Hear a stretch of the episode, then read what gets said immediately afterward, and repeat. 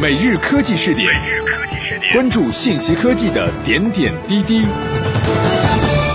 微信事业部昨日正式成立，成为腾讯公司第七大事业部。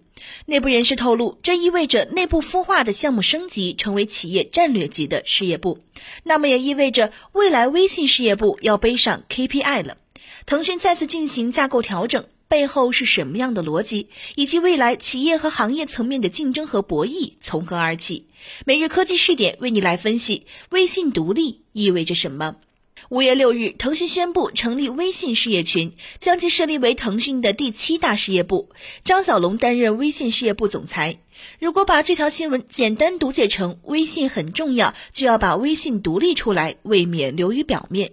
事实上，这家中国最大市值互联网公司的每一次内部架构调整，背后都有着重重的利益博弈。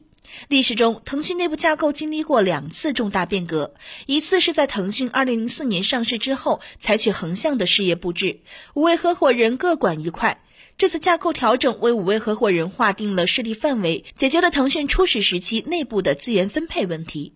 第二次是在2012年5月，移动互联网以劈头盖脸之势来临时。腾讯是三大巨头中最早将 PC 业务和无线业务部门从割裂状态进行融合的公司，其调整组织架构为六加一结构，分别是企业发展事业群、社交网络事业群。互动娱乐事业群、移动互联网事业群、网络媒体事业群、技术工程事业群，外加一个腾讯电商控股公司。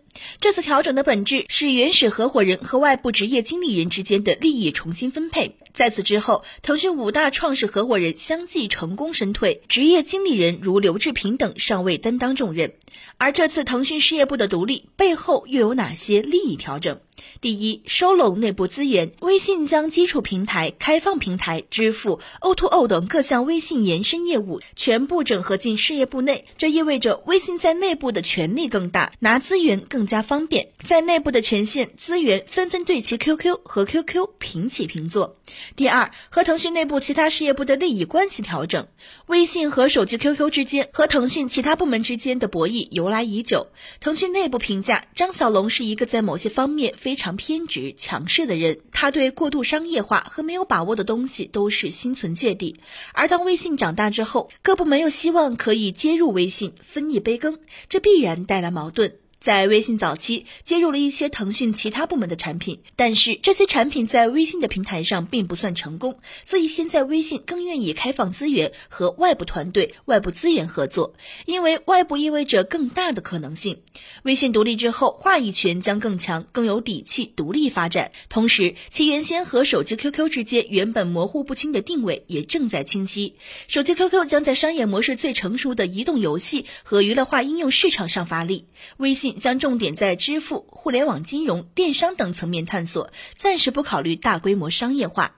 简而言之，目前手机 QQ 负责商业化，微信负责承接未来新的商业化梦想。第三，和外部资源的关系调整。作为独立事业群，微信和外部合作更加名正言顺，而无需受制于人。微信可以更加顺理成章地接入外部优质资源，从而完成链接一切的使命。最后再来看看这种变革的影响是什么？可以清晰看到两点：一是微信会更加快速的成长；二是它的成长方向会更加可控，它会更加按照张小龙的意愿成长，成为一个不急于盈利而更重视用户体验、希望挖掘一切潜能的公司。这也是张小龙在微信独立后发表的内部邮件中所说的“保持小团队心态”的核心所在。截止到今日，腾讯市值约为一千一百八十四亿美元，而目前美国里昂证券对微信估值大概是六百四十亿美元。如果有一天，作为一家独立公司的微信超过了腾讯的市值，这可能也并不是一个令人惊讶的结果。而今天将是决定未来的关键一步。如果你喜欢我们的节目，记得点击收藏。每日科技视点，我们明天再见。